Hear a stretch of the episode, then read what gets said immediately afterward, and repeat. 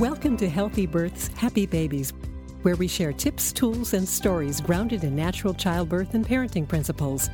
So that instead of feeling overwhelmed and confused during this exciting time in your life, you feel safe, supported, and empowered in your childbirth and parenting journey. And now, here's your host, Dr. Jay Warren. Hello, and welcome back to another episode of Healthy Births, Happy Babies. I'm Dr. Jay Warren. I'm the prenatal and pediatric chiropractor here at the CAP Wellness Center. And today's guest is Nancy Mohrbacher. She's the author of the book Breastfeeding Made Simple. And the principles in this book are really what we base our own Breastfeeding 101 class that we teach here at the center. So I'm really excited to have her here to explain the principles in this book. Um, she's looked cross culturally around the world at how moms best breastfeed and also looking at how babies breast, best breastfeed, uh, looking at the neurological impulses and reflexes that babies are hardwired with and how newborns best breastfeed. And then being able to teach moms these things allows both of them to be much more successful, especially in those first couple weeks when it can be challenging. Um, but knowing these um, tips and tools and the way that breastfeeding most naturally works will allow moms to be much more successful. So, before we get into our conversation, let me, as always, take a moment to take a word from our sponsor, the CAP Wellness Center. Hi, it's Dr. J, and one of the things I love about working at the CAP Wellness Center is being able to play a role in bringing a baby into the world that much more safely, much more naturally, and much more healthy.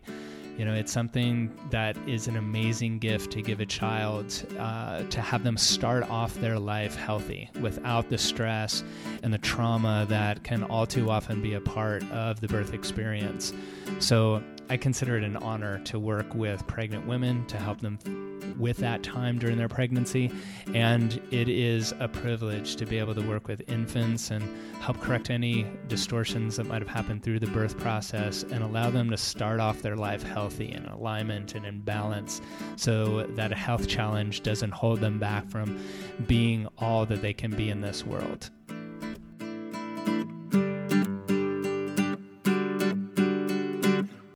Right, and I want to take a moment to thank all of you who've written uh, reviews in iTunes for us. It, it really means a lot. I want to share a couple that have just come in recently.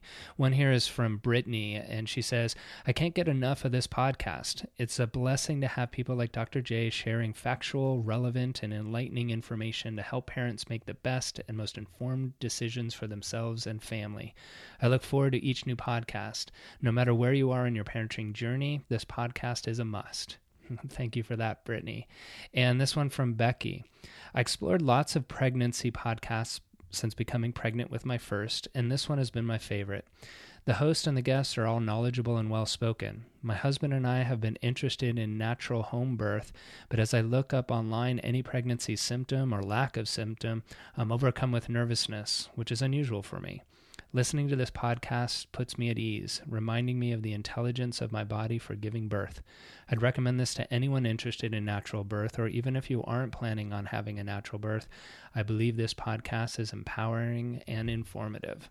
So thank you. That's ex- exactly what we're wanting to do with this podcast. And so I thank you. It's always great to hear um, that feedback uh, that we're making a difference here with the content we're putting out. But then also, it really helps other parents out there that might be scrolling through the podcast sphere looking for information um, during their pregnancy or getting ready for their birth or um, heading into postpartum or parenting. And to be able to see reviews like this allows them to much more likely jump in and go through our episodes. So, again, thank you to Becky, thank you to Brittany, and to all of the other people that have written reviews. And if you haven't done so already, I really encourage you to do that. You can do that in iTunes. So, now let me take a moment to introduce our guest, and then we'll get into our conversation. So, Nancy Mohrbacher is born and raised in the Chicago area. She's a board certified lactation consultant who's been helping nursing mothers since 1982. Her breastfeeding books for parents and professionals include Breastfeeding Made Simple, written with Kathleen Kendall Tackett. She's been a guest on our podcast as well. Working and Breastfeeding Made Simple, and also Breastfeeding Solutions and its companion app for Android and iPhone. We're going to be talking about that app uh, in our conversation for sure. Nancy currently contracts with hospitals to improve breastfeeding practices, writes for many publications, and speaks at events around the world. Nancy was in the first group of 16 to be honored for her contributions to breastfeeding with the designation FILCA, Fellow of the International Lactation Consultant Association with her very, very busy international uh, teaching schedule. We're very lucky to have her. It took us a couple of months to coordinate our schedules. Uh, so I'm really excited to switch over to my conversation with Nancy Mohrbacher.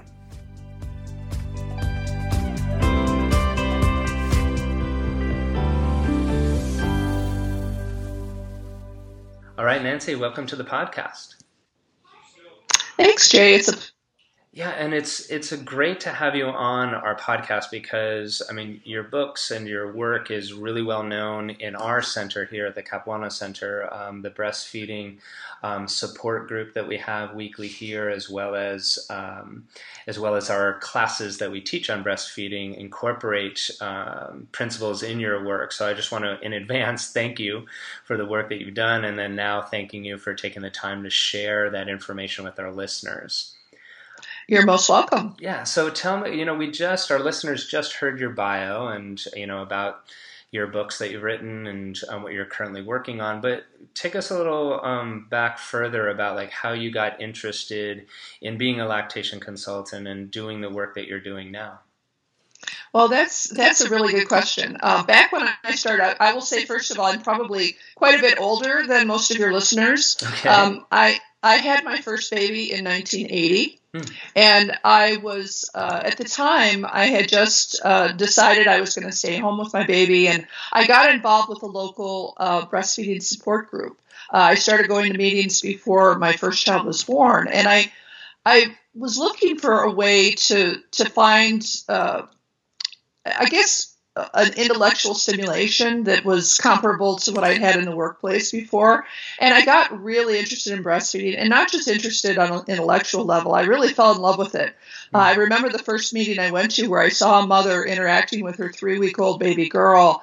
And I was just totally uh, enthralled with watching them because it was clear to me that they had a really strong emotional relationship. And I never realized that a newborn could could have that with with anyone. I always thought my parents used to say, "Oh, they're just newborns are just a mass of reflexes," and mm. and so I, I, kind of fell in love with breastfeeding at the very first meeting. And at the time, there were no lactation consultants. Uh, the lactation consultant profession didn't start until 1985, and so during the first years that I got involved with breastfeeding.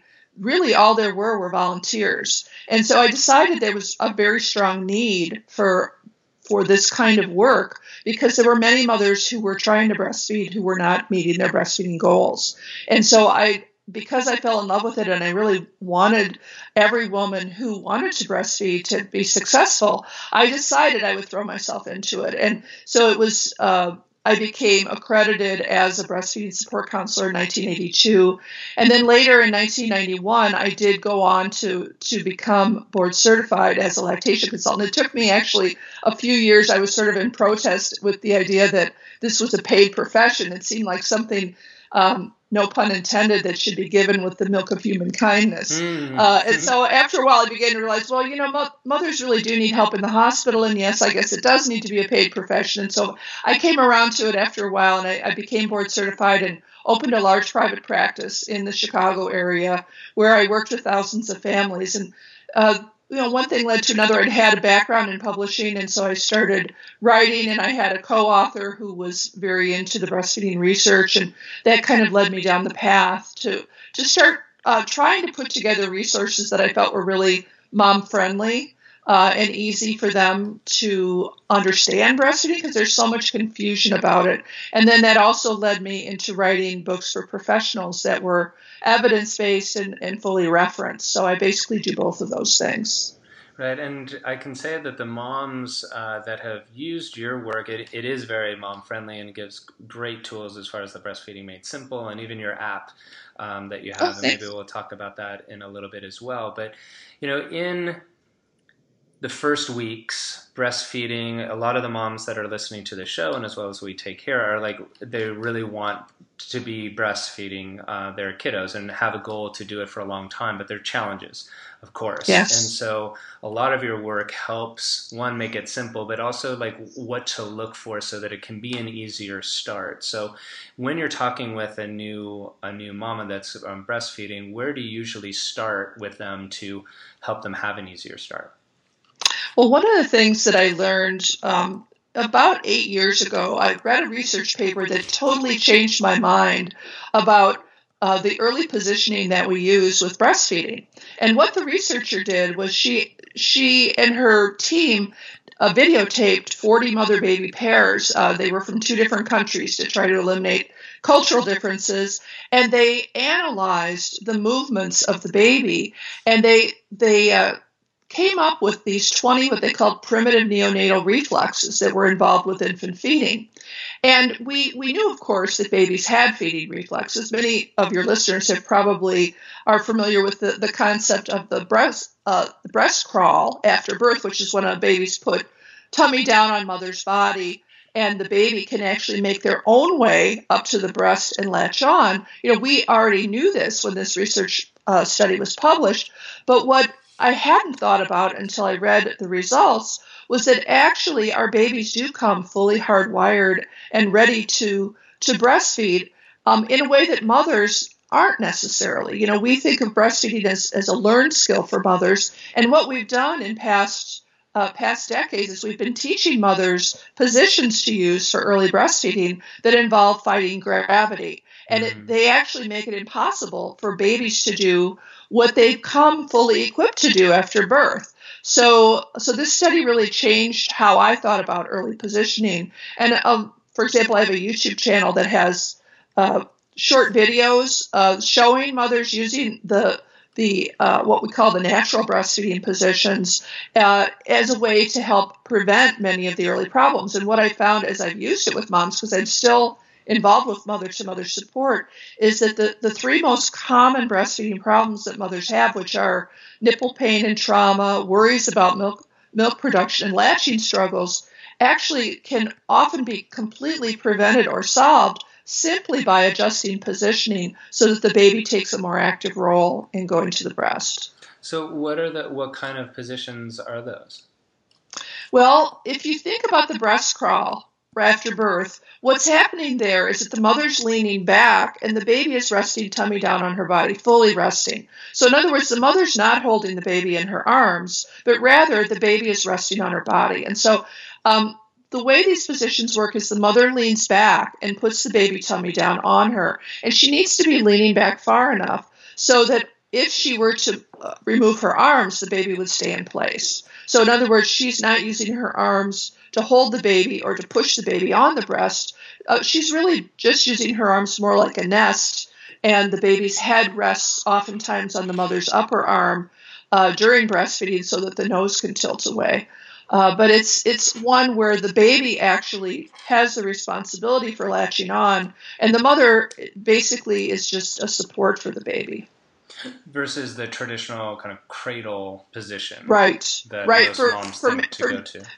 For the first uh, 20 years or so that I was in breastfeeding, we not only taught positions like that, we gave them names, and we at the breastfeeding classes used to say, you know, this is the cradle, this is the cross cradle, this is the football hold, this is the sideline position. But uh, you know, I began to understand that actually those positions, while they're perfectly good, once a baby gets head and neck control after about six weeks or so, in the beginning, they actually can be at the source of a lot of the problems that mothers and babies are having. And that's because mothers, you know, essentially when they start off breastfeeding, they really are not sure what needs to happen, whereas babies actually know. Hmm. So it becomes the babies leading the education right. process rather than moms needing to figure something out. Right. And as a matter of fact, you know, when I used to teach moms, because, you know, that's how I started was teaching those kinds of positions, um, almost every breastfeeding problem usually came back to making some adjustments there. And it did require a lot of instruction. There were many steps. You know, mothers often talked about how complicated early breastfeeding was. And the only reason it was so complicated is because mothers were fighting gravity and they had to develop certain physical skills to get their babies latched on deeply, which is what um, prevented and helped them overcome nipple pain and trauma. It's, it was the shallow latch that babies had that were causing that. And the shallow latch was happening because the those kind of primitive uh, reflexes weren't being stimulated properly, or the baby just their hardwiring wasn't able to be activated. Is that how well, it works? The baby actually couldn't do much to, to help with latching in those positions. It was a little bit like trying to climb Mount Everest. I mean, there was just no way that a baby could get to the breast on their own in those positions.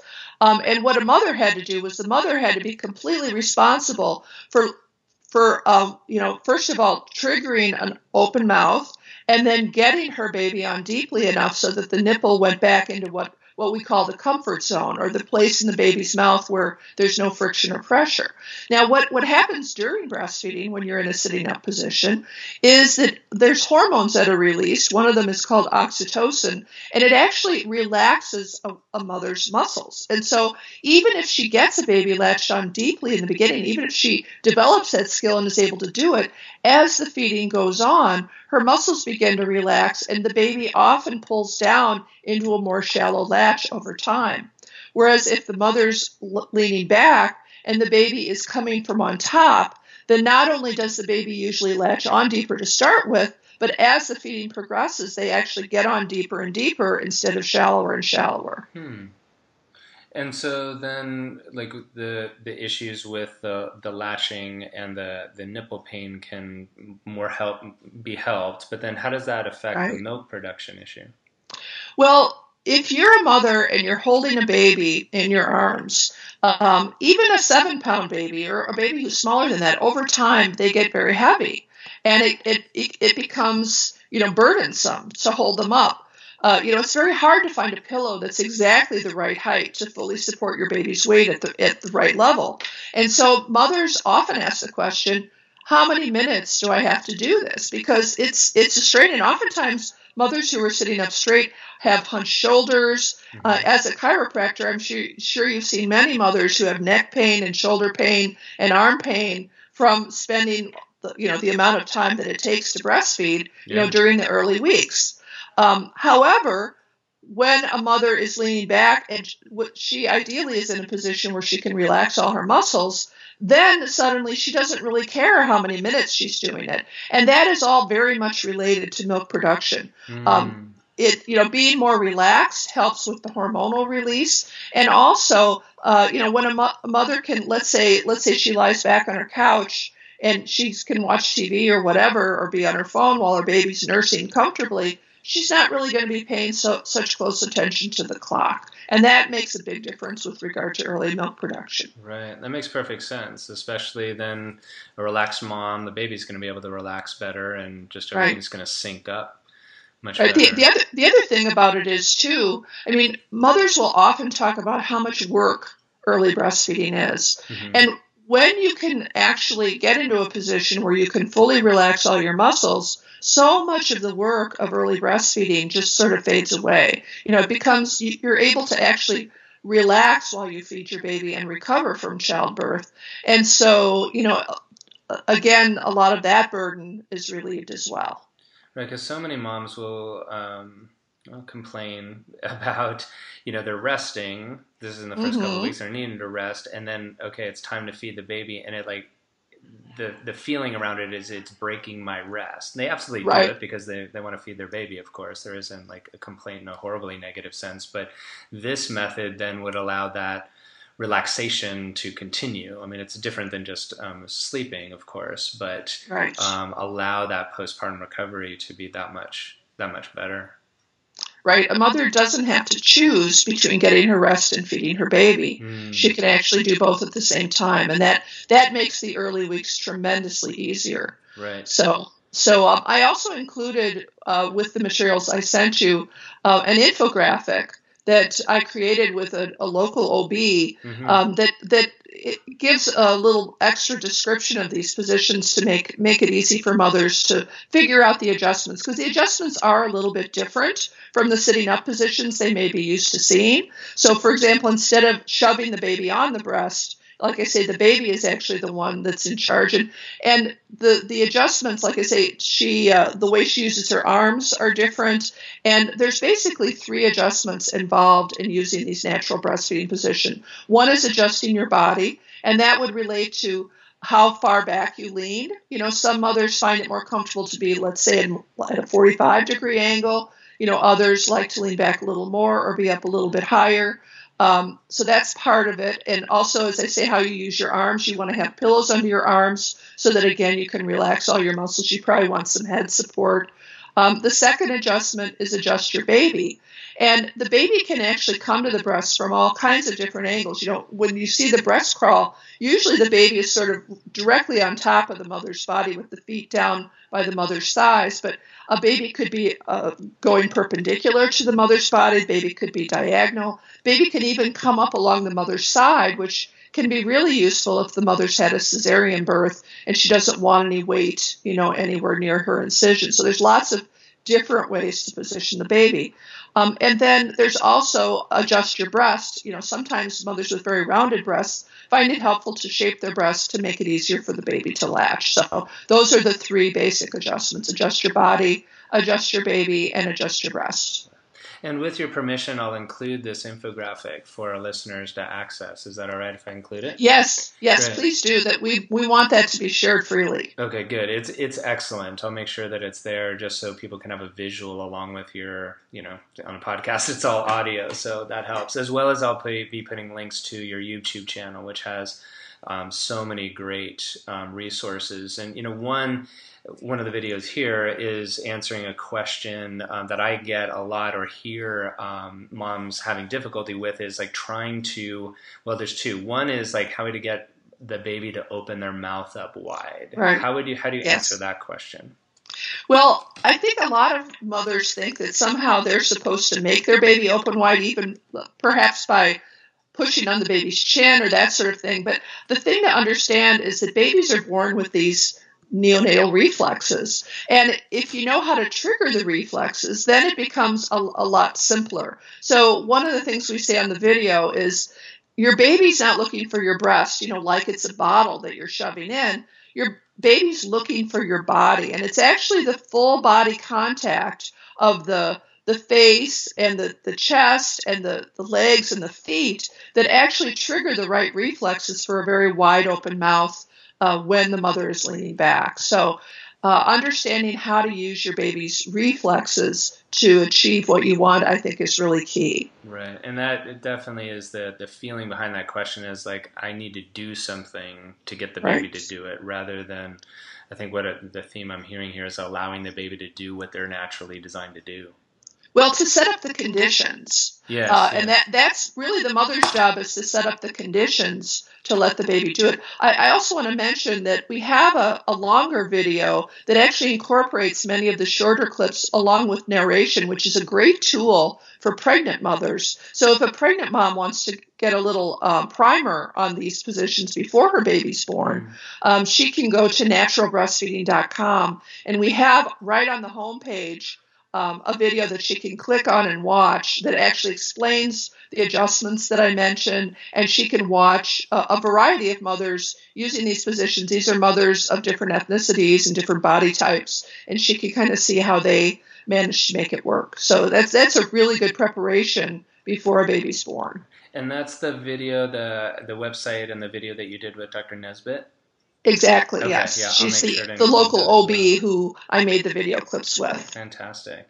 Uh, that the second part of that question about that the moms um, ask me a lot is around like, well, what if the, you know the baby's fussing and moving around so much? How do right. I like? What does that mean? I mean, obviously there's mm-hmm. differences mm-hmm. there, but um, sometimes moms are thinking I have to like calm the baby. Um, is there anything you recommend there?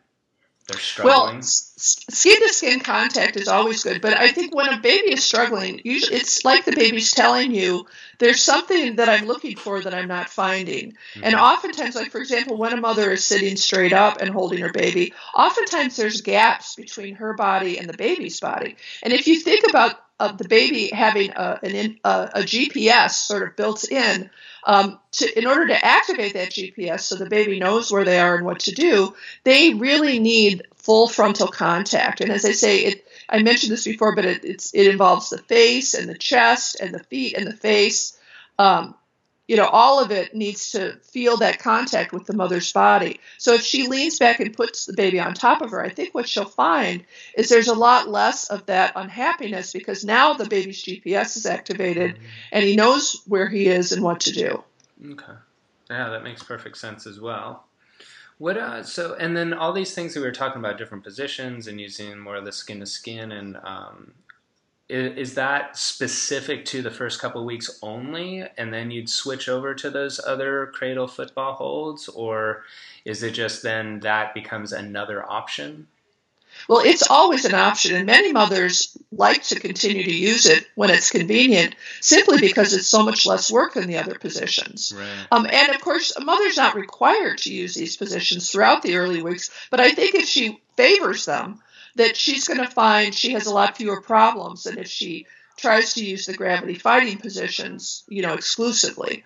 So, for example, you know, the question that I often get asked is, oh, well, what if I go out? Well, first of all, if you go out, actually, there is a way to use these positions. When I'm with at my mother's support group, we actually have regular chairs. And if a mother uh, moves her hips forward in the chair and leans back against the back of the chair, she can actually still accomplish these positions. But sometimes, for example, if you're out at a restaurant, you don't necessarily want to use these positions, and that's absolutely fine. I mean, you're not required to use them every single time. It's just that during the early weeks, until a baby gets more head and neck control, it's just a lot easier to use these positions. So up until uh, usually it's around four to six weeks when a baby starts to get that head and neck control. And this actually corresponds to the period that we used to tell mothers back in the really old days when I first started in breastfeeding. We got we had a lot of mothers come to our group who had um, nipple pain and trauma. And before we understood that latch, you know, the depth of latch had anything to do with that, we used to tell mothers, well, just wait four to six weeks and your nipple pain will go away. And it did. And, you know, we used to think erroneously that this was because our nipples get toughened up. But of course, a woman's nipples never get tough uh, and develop calluses like a guitar player's fingers. And it really wasn't about that at all. It was about the fact that at about four to six weeks, babies start to get head and neck control and they can help themselves on deeply mm. without the mother's help. Thank you very much. So, mm. you know, eventually that will straighten itself out, even if you do nothing. But you know, why live through pain and trauma in the early weeks when you can avoid it? Right. And that's why we want to have moms like have so much well education beforehand, but then also mm-hmm. support mm-hmm. during those first couple weeks so that there isn't so much nipple pain and trauma or other latching issues that then prevents them from breastfeeding as long as they want to um, right. Because those first couple weeks can be so impactful one way or another. It could be like, yeah. oh my gosh, I love this so much. I didn't think I would like it as much as I do, and now I'm going to feed for a lot longer. I want it. we want that story instead of, right. oh, I really wanted to do a full year, but those first couple weeks were horrible, and I made it to two months, and then it was just too much. Right. Well, we there was one study that we we uh, referred to on our natural breastfeeding video that I mentioned um, that actually found that in the first three days, 92% of new mothers who use these sitting up straight gravity fighting positions report significant breastfeeding problems. Mm. And that is a statistic we want to change. Another statistic I can tell you from the research is that um, it, of U.S. mothers, only 33% of them met their goal to exclusively breastfeed for the first three months. So they, they, they surveyed you know a large group of women and it's it's really sad because all of them wanted to exclusively breastfeed for three months, but only one third of them actually got there. Wow, that's a really alarming number. I know it's it's horrible, and that's why I am so excited about getting this information out to new mothers because just this one change in how they think about early positioning can make such a big difference. I know that many more women will be able to meet their breastfeeding goals if they have this information. One other question that um, I hear from moms too that I'd like to get your opinion on is about uh, switching breasts. Like, do you, mm-hmm. are you an advocate for only feeding on one, or you know, flipping at a certain time? How do how do you address that?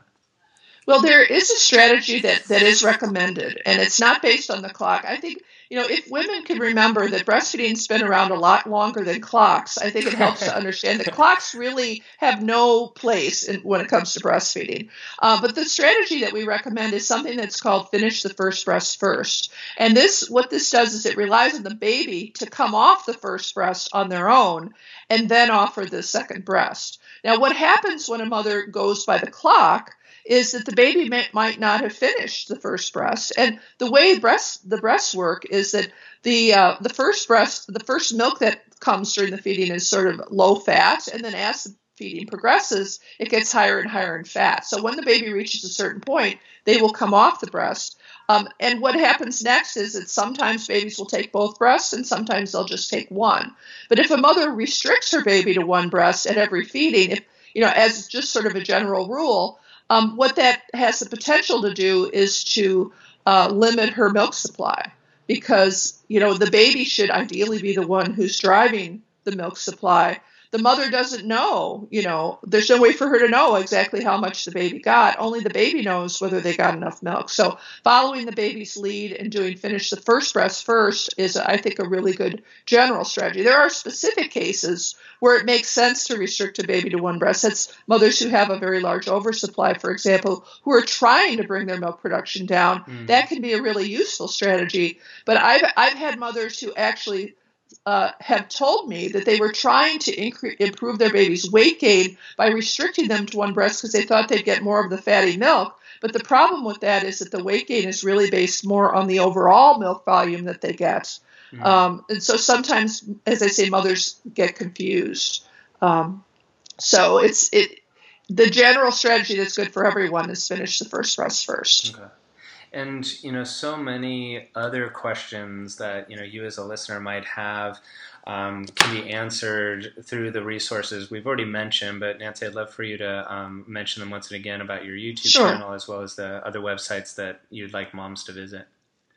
Okay, well, one of the tricky parts about my resources is that most of them are based on my name, and my name is hard to spell. Yes. So, so it's youtube.com slash Nancy Mohrbacher. My my last name has two H's in it, altogether too many H's, but uh, hmm. it's Nancy is N A N C Y, the usual spelling, and the last name is in Mary, O H R B as in boy, A C H E R. So youtube.com slash Nancy Mohrbacher. I already mentioned the longer video that's on naturalbreastfeeding.com. And then my website, actually, you, you asked a question about, you know, switching breasts. I actually have a blog post on there. I have um, a listing in the right column of my website that lists all the topics in case you're interested. But it's nancymohrbacher.com is my website. And, and I do have also a breastfeeding resources page on there that has many of my most popular articles, handouts, uh, podcasts, videos, uh, you know, all kinds of things. So, you know, it is a, it does have a lot of resources on it that mothers are, are welcome to to use.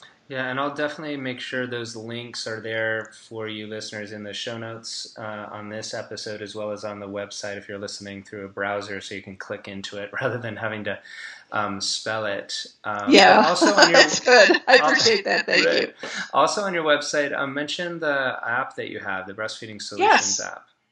Yeah, a, a couple years ago, I took one of my books for moms called Breastfeeding Solutions, and I turned it into a breastfeeding app uh, called Breastfeeding Solutions, and it is available both for iPhone and Android. And it's um, it basically is a reference. You know, it's an easy reference so that you don't have to rely on Dr. Google, which can be a very unreliable source of information. Mm-hmm. Um, and so it has an index. You can look things up you know, it has a place you can browse the topics, but I think probably the most innovative part of it is what's what I call the solutions button. And that's if you're having a problem and you're not even sure what it is and you don't know what any of the terminology is, you just press that button and it asks you a few questions and will take you to exactly what it is you're looking for. Like for example, if you wake up with a sore breast, a lump in your breast, then you know it'll take you to what is that and what do you need to know about it. So it's it's just a it's a uh, a reliable, trustworthy resource that you can have on your phone all the time, uh, just to make it easy for you to find the information that you need.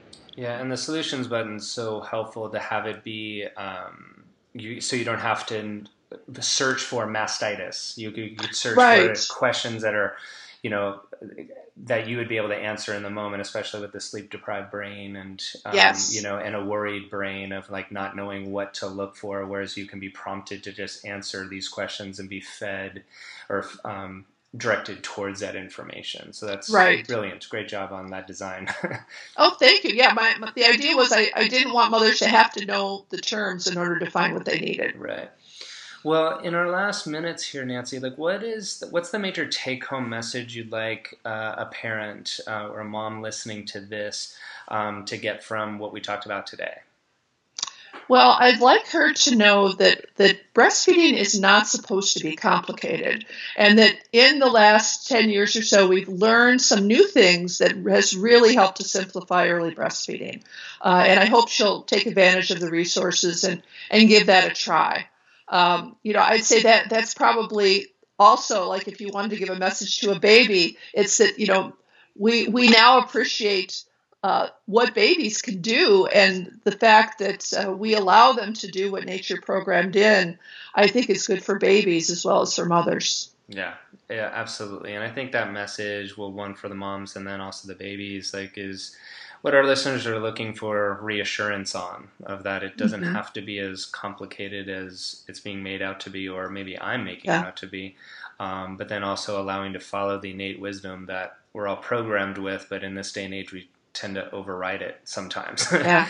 well, I, am not denying that breastfeeding was complicated the way we used to teach it, and I'm just thrilled that we've learned enough now to understand that it doesn't have to be that complicated. Right, and I, I applaud you for the work that you've done to be able to help moms. Um, well, I mean, obviously you're traveling all over, teaching all over. You've written books. You're doing this app, like to get this hand, information into the hands of our patients. I know it's helped a ton of um, the women that we serve here at the CAP Wellness Center, and obviously elsewhere. So I want to thank you for being a part of our show here and sharing that your wisdom with us, and uh, for being a part of the podcast.